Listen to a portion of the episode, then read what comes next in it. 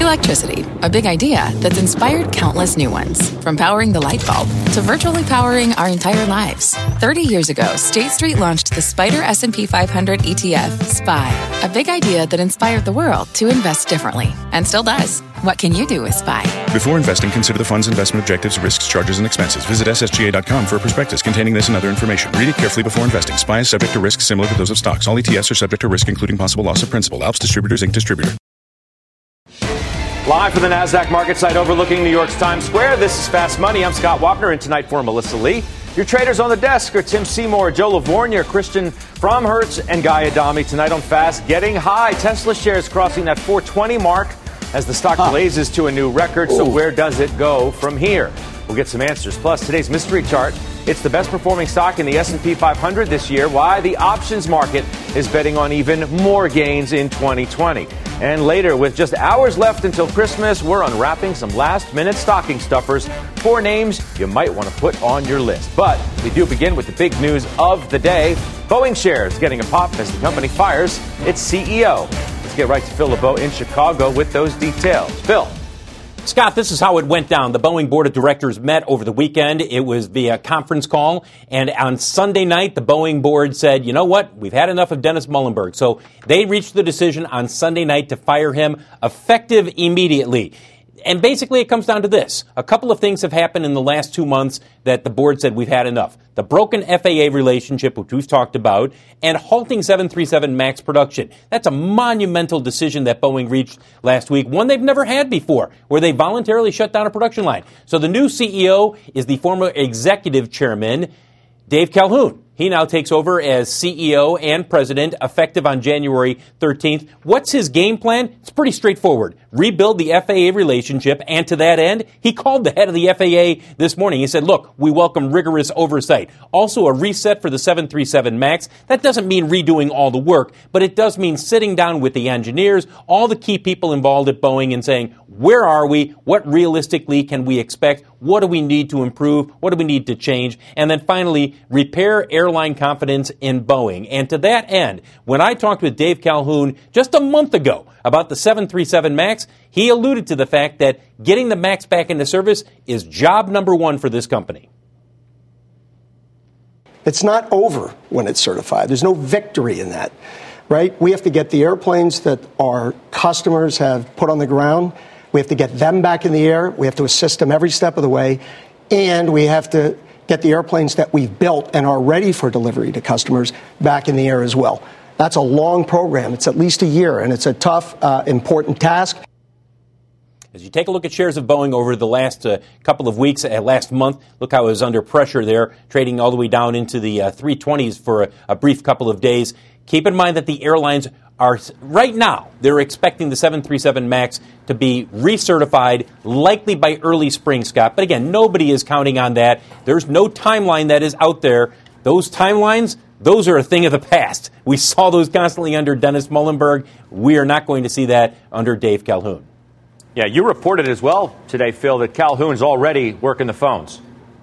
Yes actively. And it's not just him. He has Stan Deal, the head of Boeing Commercial Airplanes, uh, along with Greg Smith, the CFO, Tim Keating, who's in charge of government relations out of D.C. They were all on the phone with airline CEOs, the head of the FAA, that was who Dave Calhoun called today, amongst other people. Uh, they were talking with members of Congress. I mean, they realize the damage that has been done over the last nine months. And at a minimum, what they're saying today is we realize what we've done wrong. We're going to turn the page. We're going to improve. And it's not going to happen overnight. Nobody's expecting it overnight. But at a minimum, they have changed their tenor and tone. All right, we appreciate it, Phil. Thank you. That's Phil LeBeau for us in Chicago. So, is this the catalyst Boeing needs to stage a turnaround in 2020? Guy Adami. Welcome, Scott. Thank you very much, Guy. Great to have you here. It's great to be here. Well, so I know you watch this show religiously, and we've been saying for quite some time that, listen, the way the stock has traded since this happened back in March. 375 has been the upper end of the range, 320 so the lower end. And I know categorically we said the stock will probably trade down to that August 14th low, which was 320. That's what happened, and it happened on significant volume. So is it the turnaround? No. But can this get us back up to 350 or so, which is a 50% retracement of the move we've basically seen now for nine months. Yes, this doesn't change anything in my estimation in terms of the Boeing story, but it has been a great trading stock. And I still think there's right. room well, the to upside. your point, it doesn't get the planes No. back in the air quicker, but you have to. You had. They had to do something. Well, they had to do something, and so the irony is, as Phil pointed out, part of the, the reason for the firing may have also just been the the, the, the, the grounding of the max uh, production schedule. But in fact, the, the whole thing seems like it was about placating the FAA, and that the FAA was was was really offsides in terms of how they they interpreted Boeing's actions here, and that Muilenburg was the guy. So um, I don't think that today's announcement does anything to change the trajectory of the 737 pun not really intended, but in terms of getting uh, back you know into production. I, I don't think that this does anything in terms of the fundamentals of the company. I think this is actually what had to be done. I think Larry Kellner coming in also in the chairman's role. Uh, you talked about and Phil talked about working the phones all day. Look, this is the ex CEO of Continental Airlines. This is a guy who certainly knows what the customers need to hear. He's a guy that's going to help repair that brand. So um, I think they're doing everything they're supposed to do. This is also a very proactive move by this board um, when a lot of people felt they should have been proactive months ago. So uh, good news for the stock that really has done nothing for 18 months. Yeah, this, this thing's been such an overhang for the economy too. It has uh, definitely has hurt. Um, GM strikes another factor, but I wonder just from a consumer standpoint, would, would you fly the 737 Max? I mean, it's probably a question we've all asked. I mean, that seems to be the bigger issue. Well, I- whether it's safe, would you fly it?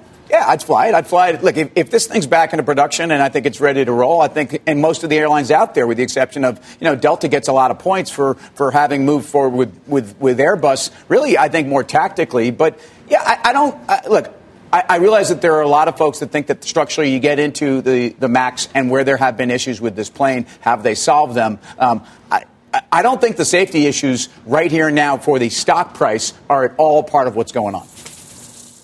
I mean, I, I think it's also interesting that the, if the 320 level holds, you know, it really depends on your time frame for this stock. This is something that's going to be going on for, for a long time. The other thing that I would note too is that when you look at ETFs, the diamonds, it's, a, it's the largest weight in the diamonds.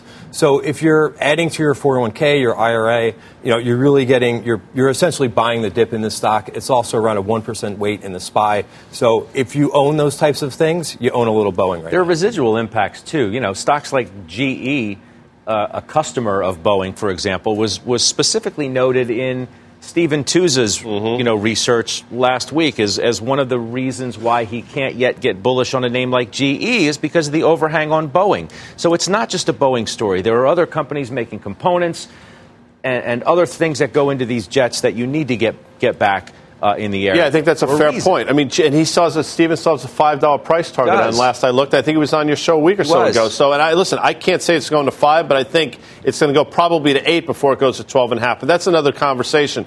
In terms of your point, though, I mean, a Spirit Aerospace, for example, symbol is SPR. On a day that Boeing's up as significantly as it is, you would have thought just tangentially this stock would be up percent and a half, two percent it was up maybe four tenths of percent. I think that's telling you something. So, although you're seeing a relief rally in Boeing that can last, I think the problems that they face are still out there. What is it telling you, guy? Tells me that the stock is going to trade between this 320 and 375 range, but I think the long term is this stock probably pushes back, in my opinion, to the December low, which was I think 295. It's telling or you so. that a warm body in the seat doesn't get the plane in the air Right. tomorrow either. There was so. a, there, there was an analyst on earlier today uh, from Jefferies, I believe, on CNBC, and uh, was saying 275 was her price target if the Max doesn't come back into service. It would be bought by the military, but they would get something for it, but obviously not the full amount. But the, your point, Scott, also, so first of all, GE Aviation is, is arguably the best part of GE. And if that's going to be impaired, there are certainly some, some impact. I, I don't, again, I don't think today's announcement does anything to change the schedule of when the MAX is back out there. Of the analysts that I read, uh, nobody really adjusted. Uh, I heard everything from, from, you know, kind of March to April uh, to people that are being more conservative, say, in the middle part of the year. But, but I think people have already, and I mean investors, and I certainly mean analysts, have already begun to do the impact on free cash flow and the impact on leverage. Those are the things you should continue to be watching. Net leverage of the company went from being not even a factor in a company that was spinning off free cash flow like it was going out of style. Um, but the other thing that you're starting to hear about is to what extent is, is Boeing now really needing to be looking at innovation and a company that we thought had overcome so many structural kind of uh, you know practical issues they, they dealt with for years in terms of not finishing planes on time and, and actually having some questions about how innovative they're going to be. That may be coming coming back into the forefront. That was not an issue for three years as this company really re-rated. Yeah. I'm even thinking about sort of like Wells Fargo-ish type things where you, you know, the, the CEO who was on watch when the crisis happened is out, and then the next person doesn't necessarily have the job for all that long either. So there's a lot to develop still in this story. I'm thinking, you know, Tim Sloan is not the CEO of Wells Fargo today. Uh, you know, this gentleman, Calhoun's been around the company who knows where all this is going to shake out? Yeah, I, I think you're right, but I, I, don't think anyone should expect this to be a short CEO, uh, you know, tenure. I, I, think, I think, you know, two to three years. I was reading Hunter Keay Wolfe. That's his call. I mean, this is a, a, practical, a responsible response. I believe were his words in terms of what you're supposed to do here. You bring the chairman down to the CEO's role. You have continuity, and, and then you bring a guy into the chairman's role who basically comes from big airlines, and I think that makes a lot of sense. All right. Well, if you've been watching the show, you'll remember our next guest called for Mr. Mullen to step down months ago. Let's bring in Ernie Arvai. He is president of the Air Insight Group. Ernie, welcome back. Uh, thank you. My pleasure. Any surprises by what happened today? Uh, I don't. I don't think so. It's uh, it. It happened, uh, you know, in the season right before Christmas, which is never when you want to see something like this.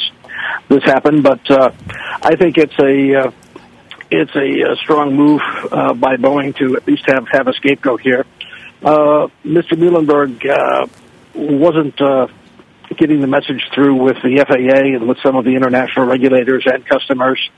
And I think those uh, negotiations all were going sour. And then we had what perhaps was the final straw, the uh, the failure of the Starliner space capsule over the weekend to to dock with the space station, and uh, just the uh, the add up of all of these failures that have happened uh, have uh, maybe, maybe that was the last straw for the board. Yeah. So what's it all mean now? Uh, now that Calhoun's in, is he is he the right person? There is some suggestion and pushback that they should have gone completely outside, just given the, the culture of, of what's transpired and how this could have happened in the first place. I think they. I think it might have been uh, wise to go outside, and if it were my choice, I would. I would do that. But uh, you know, Calhoun certainly has a has a strong background in private equity, but he's also been a uh, shareholder shareholder value disciple from his uh, from his executive time at GE. Uh, certainly, his uh, private equity is shareholder value driven. And he's going to need to change the culture, but he's been associated with this culture as a board member for the last 10 years. Uh, so it's tough to, to change something that you've, you've done. But fundamentally, this new CEO has to communicate with engineers on a knowledgeable basis, uh, instill innovation back into the Boeing culture, which uh, really hasn't happened as much over the last couple of years. And that may result from the cash flow on the 787 debacle when that uh, program went into uh, financial overdrive. But they've, they've had the money to, to innovate, but they've spent it uh, primarily to, to increase the stock price and on shareholders. Yeah. Uh, if you're a shareholder, Ernie, if, if, I, if, I, could just jump in, if you're a shareholder tonight, should you feel better about Boeing? Uh, I feel about the same as I as I did. I feel a little bit better in terms of the uh, the potential and at least a recognition of the problem. The question is now, can they can they solve the problem? And the jury's out until we see what happens. Uh, certainly, uh, he said a number of the right things in terms of transparency and communication, and I think that's important. I think uh, you know Larry Kellner is the uh, as the as the chairman can certainly communicate with airlines on a on a peer to peer basis, uh, given that he ran Continental. So I think you've got a, a resource there that's uh, that's certainly useful. Uh, but it's really the culture at Boeing that has to uh, that has to change. Uh, an engineer who uh, who has a safety issue has to be able to go back up to the chief engineer and say, "Hey, I'm not budging on this one. Uh, back me, or or, or I'll go public." Mm-hmm. Uh, you know, it's uh, it's a question of how far can you go and how far can you uh, can can you push things within the within the culture. And uh, Boeing has called that uh, called that back for the engineers, and they're a little bit frustrated. I think as a group in Seattle. Yeah, Ernie, we appreciate your insights. Thanks for being with us once again. My Ernie pleasure. Arvai Thanks. Joining us there. Yeah.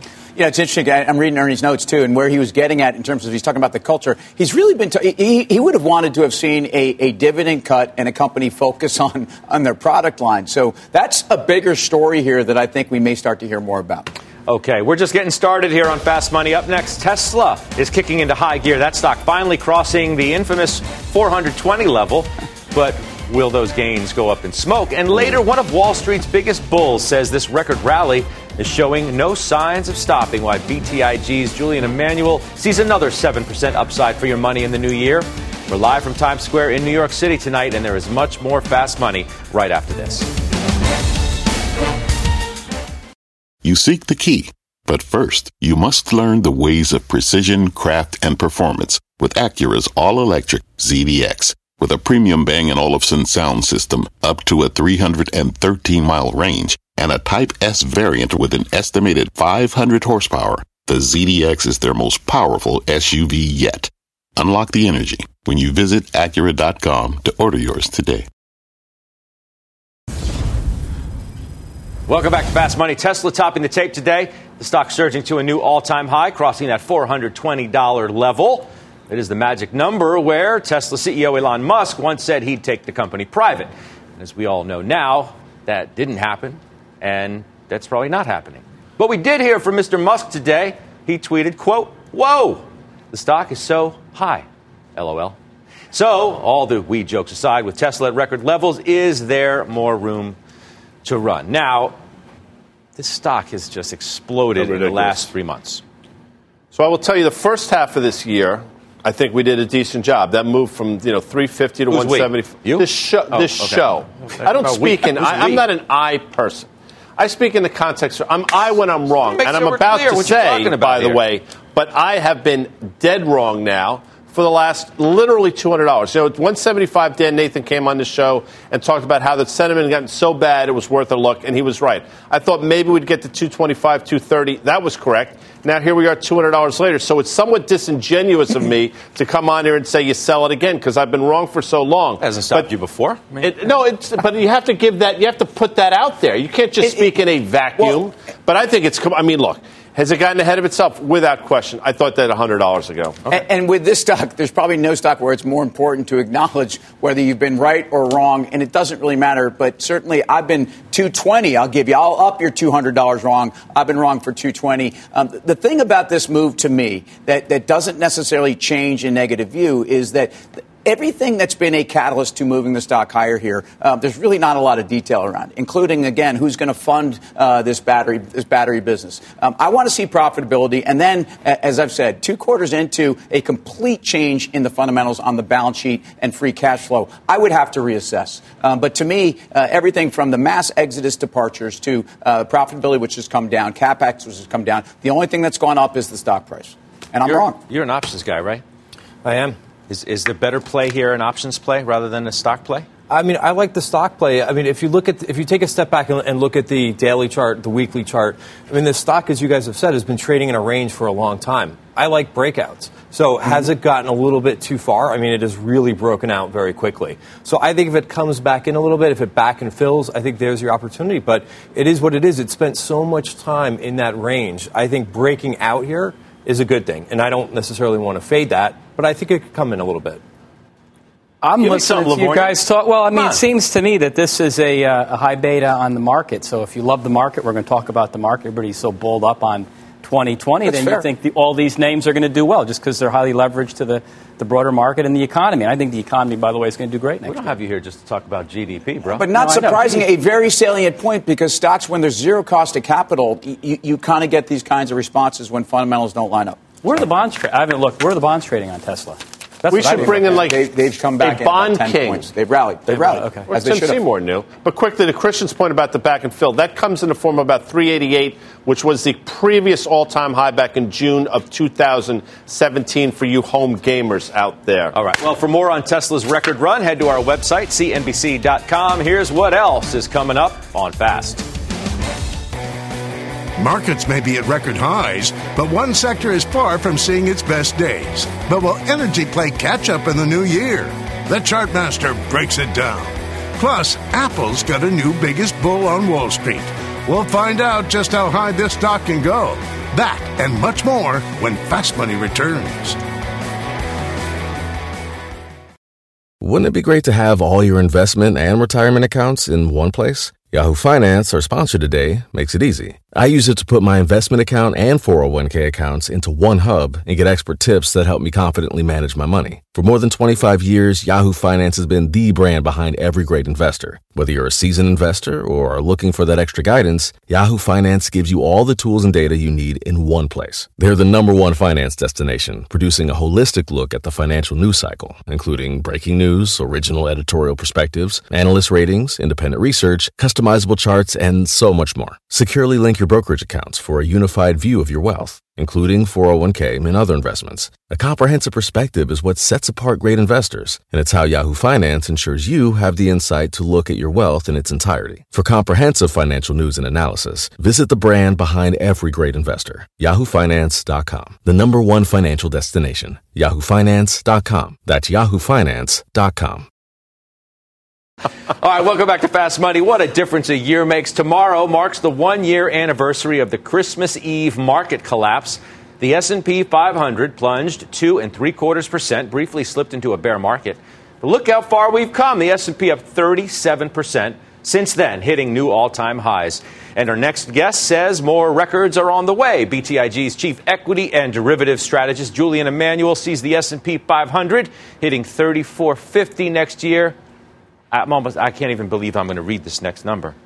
It says you think we could even approach 4,000 on the S&P 500 next year.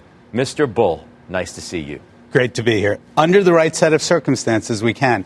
What's fascinating to us is that, you know, you, you teed us up previously, one of the biggest uh, bulls on the street. We're only looking as our base case 7% upside. And what's amazing is that when you look at the past history of years following good years like mm-hmm. 2019, the average return is over 14%.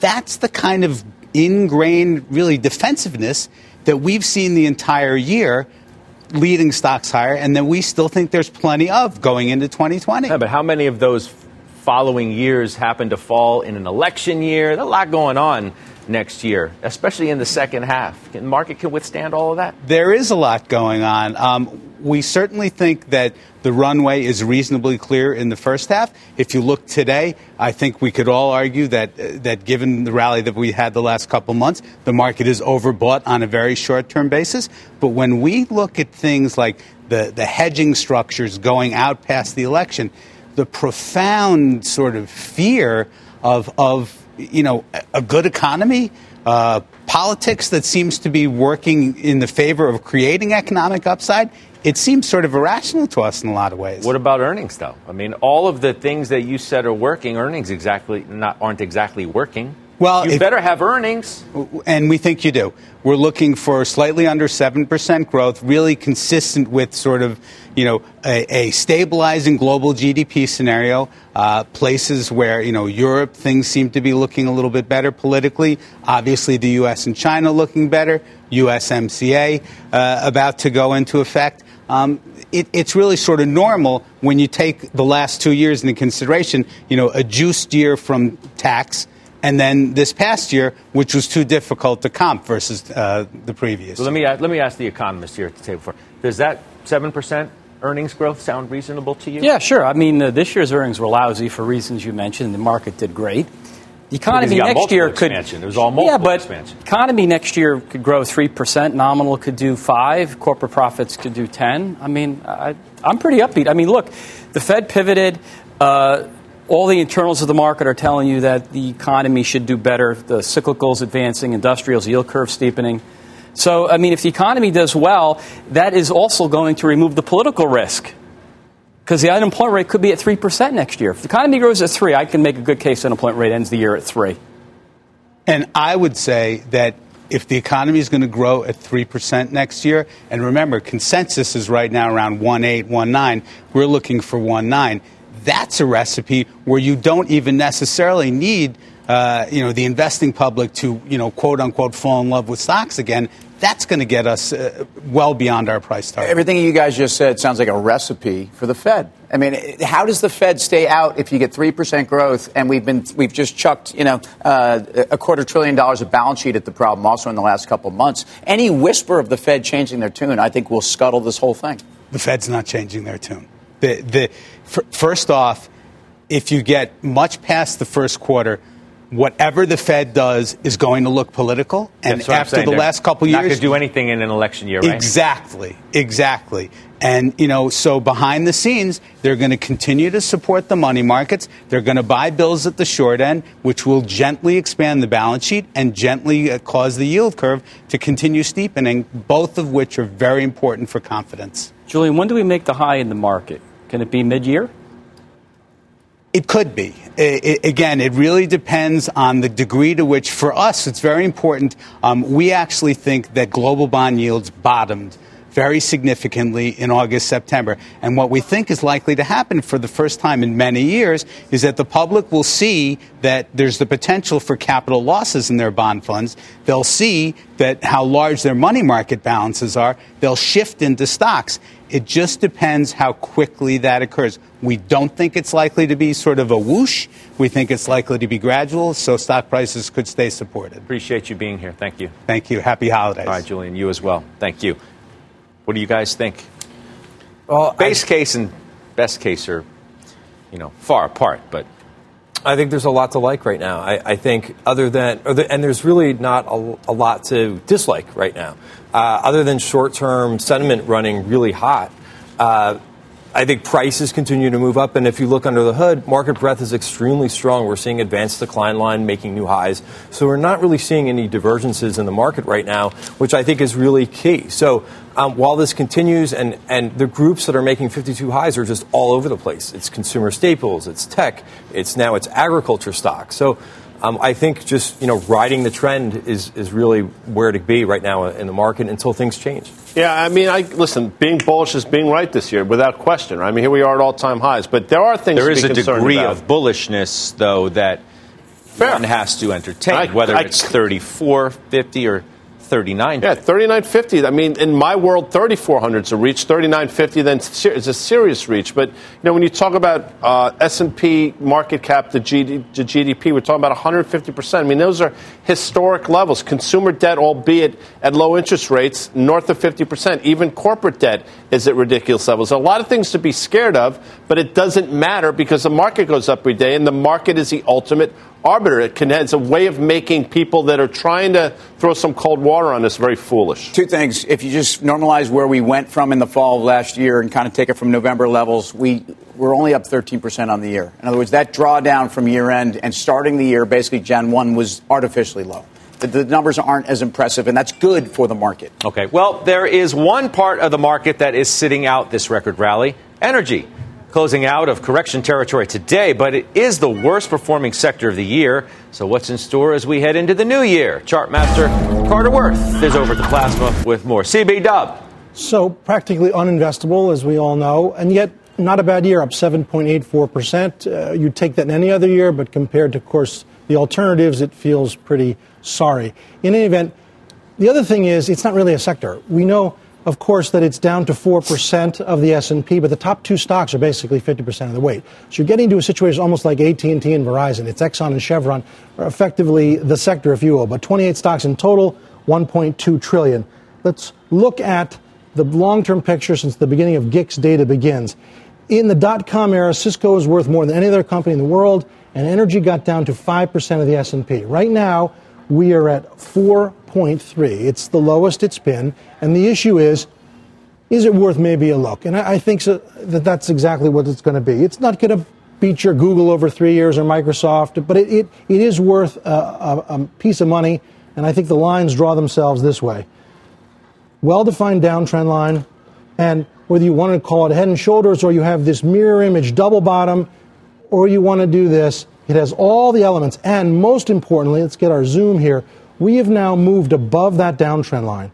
That's exactly what industrials look like and banks, same downtrend before they came to life. This will not come to, bank, to life the way banks did industrials, but it has the elements of uh, legs here. I think you want to be long XLE, capture the whole group, even though it isn't a group, it's only, frankly, a handful of stocks. Then come on over. Um, you've you've then changed your overall point of view on the market. Then, if, if you think that en- you think energy, hold on, So hold on. you were negative, weren't you negative? You were negative on the market. You were looking for a pullback. Yeah. But you think energy is going to have a, a, a breakout and the It's market's going to be flow negative? right? Sometimes it, look what happened to materials, which were lagging. What we know is that crude oil is its average price over the past decade. It's 60 bucks. It's not 28 bucks where it was in February of 16.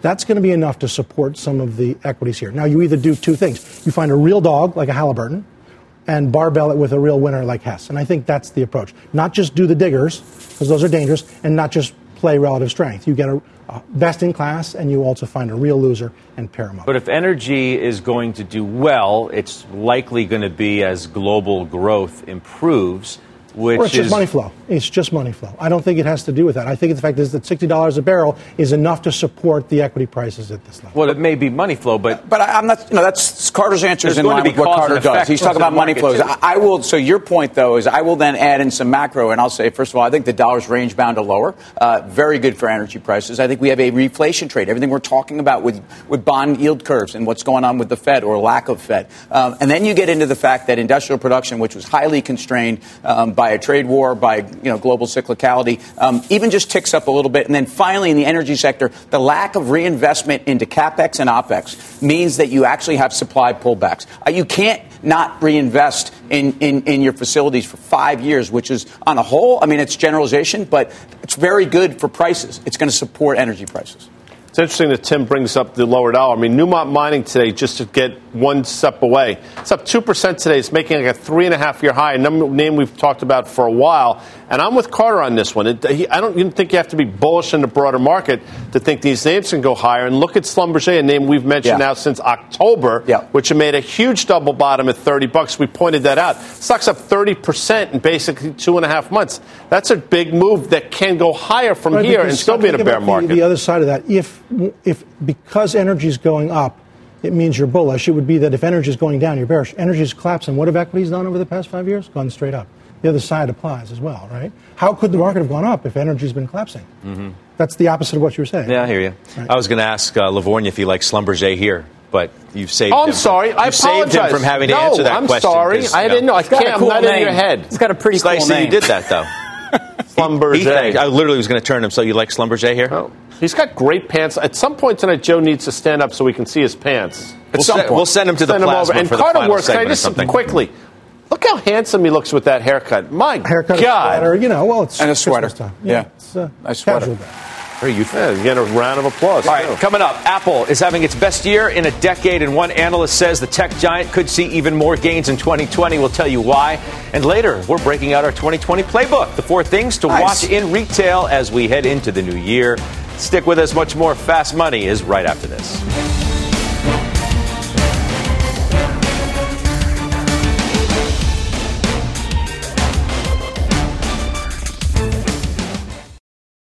Welcome back to Fast Money. The records keep falling for Apple, the stock hitting another all time high today. And we now have a new number one bull on the street. Wedbush's Dan Ives upping his price target on the stock to $350 a share. It's our call of the day.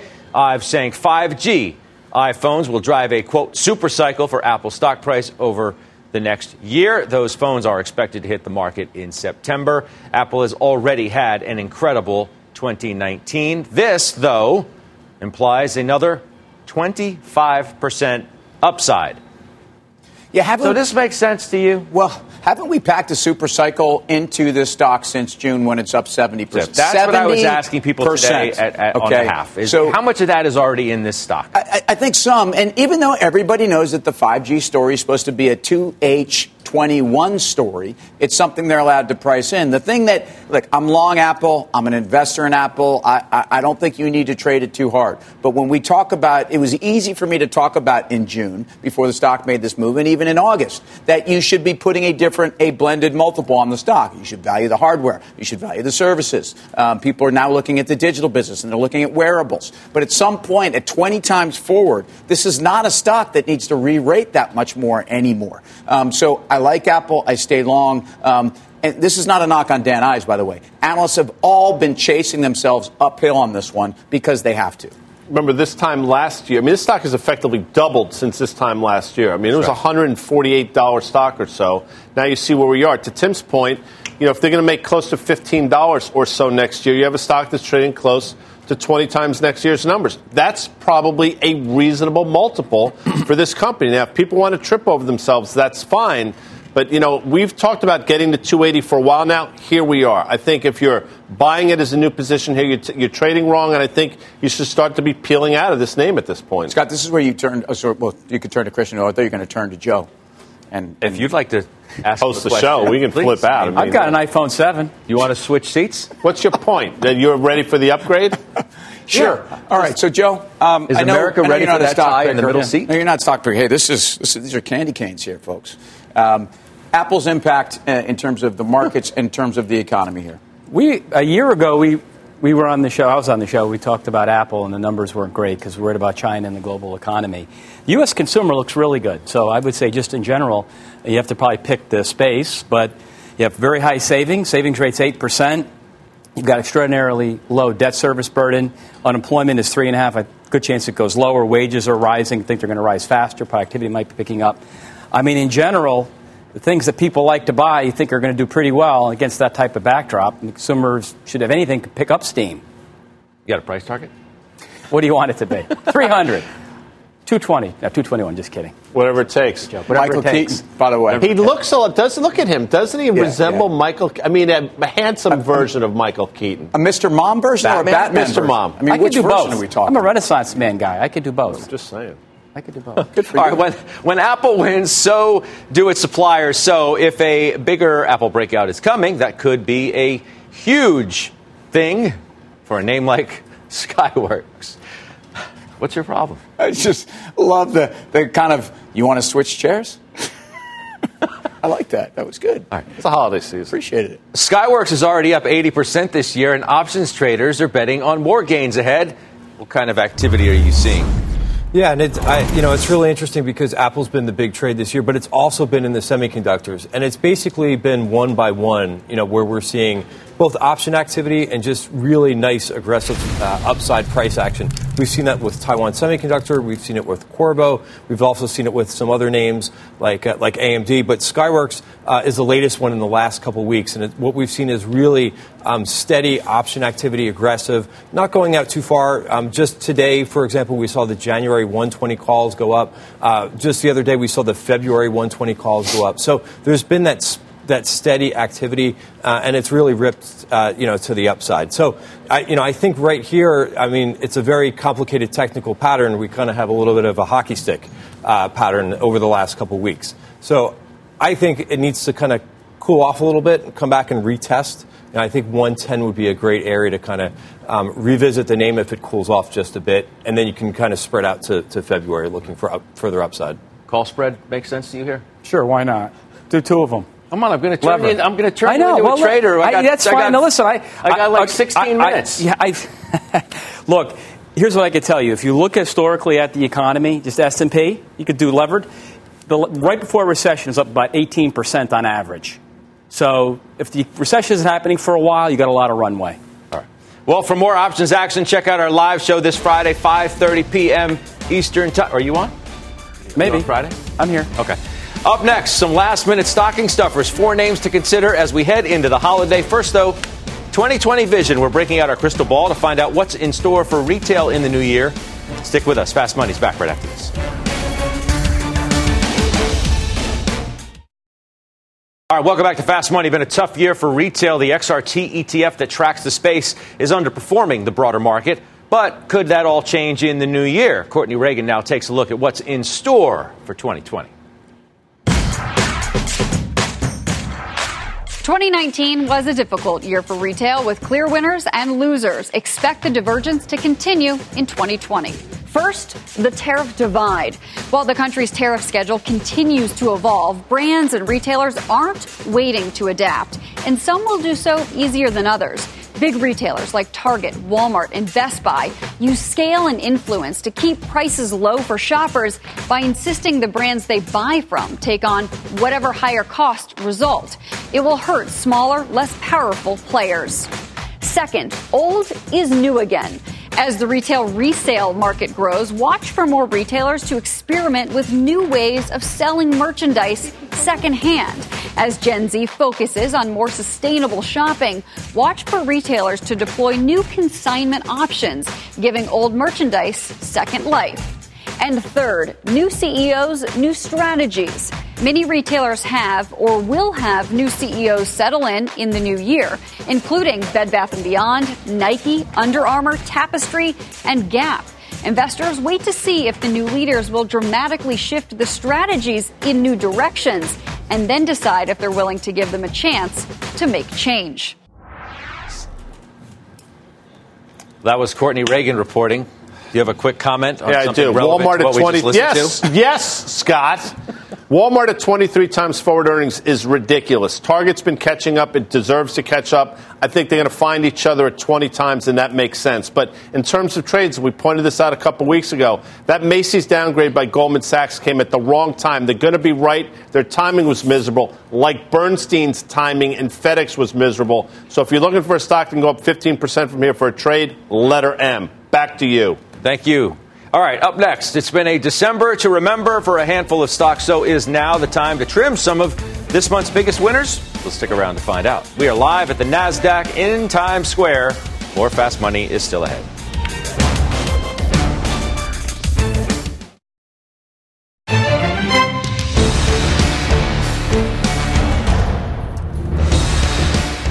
Welcome back to Fast Money. That is a beautiful live picture tonight. Rockefeller Plaza, the world's most famous Christmas tree, skating rink, all trimmed, ready to go. Question is, are you? Or is it time to trim some of your big winners this year? Just look at a few of some- this yeah, month's those are some standouts Western Digital, Wynn Resorts, Under Armour, and the emerging markets, all having a strong December. So, in honor of the holiday season, we're going to play a little game. Oh. Ho, ho, ho, or no, no, no. Here's how it works. If you like one of these December winners, I'm going to give you one guess what it's going to be. It's going to be ho, ho, ho. Uh-huh. And this will happen. No, no, no. Well, that's if you think it's over. Then it's a no, no, no. So, so let's kick things off with this: the ho, best performing ho. stock. It's a weird ho ho ho. Sorry. Western Digital. um, no, no, no. How about that? Um, I actually think that this is a stock uh, has had an enormous run, and at this point, I know we're repricing NAND No, and we're no, repri- no. Sorry, um, and we're repricing DRAM. But I think you have a case here where uh, we've come too far too fast. Uh, I think you need to take a breather. It's certainly way overbought on a short-term basis if you're looking at RSIs and whatnot. But I think the valuation has come a long way. I'd take a pause. All right. Did I do that right? Well, I don't know. Because as I said, no, no, no, I, feel felt like, I should have been saying ho, ho, ho. I oh. feel like we're on a roll. Let's continue. All right. What do you think? All right. So let's move on to the emerging markets. Outperforming the U.S. this month, up around 5%. Joe LaVorgna, what's your position on the EEM? Ho, ho, ho, or no, no, no? I got a really bad joke, but I'm not going to say, Say it. it. Ho, ho, ho. Why? The dollar is going to be weaker, and uh, global growth is getting synchronized. And if the Fed doesn't do anything, uh, risk assets should do well, and EM's got some relative value compared to a lot of other places. Okay. Nice, Next, nice work. Thank Next you. up, check out Wynn Resorts, up a little more than 16% this month. Christian, what's your take? I'm going to go ho ho ho with this one, and I think uh, it's got a lot more to go. Uh, one of the things, if you if you look at uh, how Wynn has traded the last few years, it's very streaky. Um, it goes up a lot and then it goes down a lot. I think one of the things that's really helping the stock is they're talking about stimulus, you know, out from China and, and Macau, and I think you know it's got the wind at its backs right now. And if it can get out of this little sideways pattern, stay above 135, it's got some potential to, to really continue with momentum. Okay. Last but not least, thankfully, Under Armour up 14% in December. It's hardcore. What do you do? You know, you're a sports fan. I know that, Scott. So recall back in the early 19th, uh, 20th century, Babe Ruth was sold to the New York Yankees to fund a production of No No Nanette. Did you know that? no. No. so my- no No Nanette was the play, yes. And my answer to this is also no, no, no. They made a mistake no, then. no. You're making a mistake now. At 45 times forward earnings, if you're finding Under Armour, which you will, in the TJ Maxx aisles, still too expensive. So I would say no, no, no, Scott. Interesting. Is there a translation for what he just said? No, no, no, net. Um, sort of, kind of know where he went there. Um, Giving the folks at home something. TJ Maxx probably find everything discount, though, right? The problem. Well, so if you appear in the aisles of TJ Maxx, your business is toast. I think if you appear en masse, as much of this Under Armour garb is, if you were to waltz Kind of in, ubiquitous. Uh, got it. Look, as much as we'd like this game to continue, because we got to go to break. Hard to believe. Well, Is it that time? Here? Yeah, it is. Oh. Final Wow. trades are next.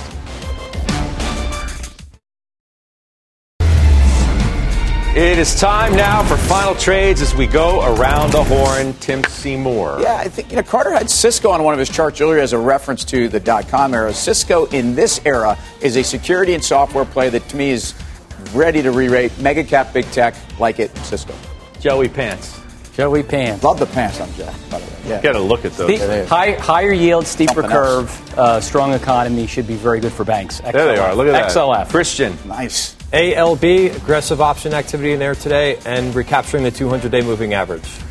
Got to wish all the, we got to wish all the fans a happy Hanukkah, Merry Christmas. Right? Today's the 23rd. No Yeah, right. show tomorrow. No Thank show you, tomorrow. Joe, Christian, you. Amazing.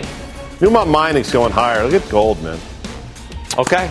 Well, thank you. That does it for us on Fast Money, Mad Money with our friend Jim Cramer starts right now.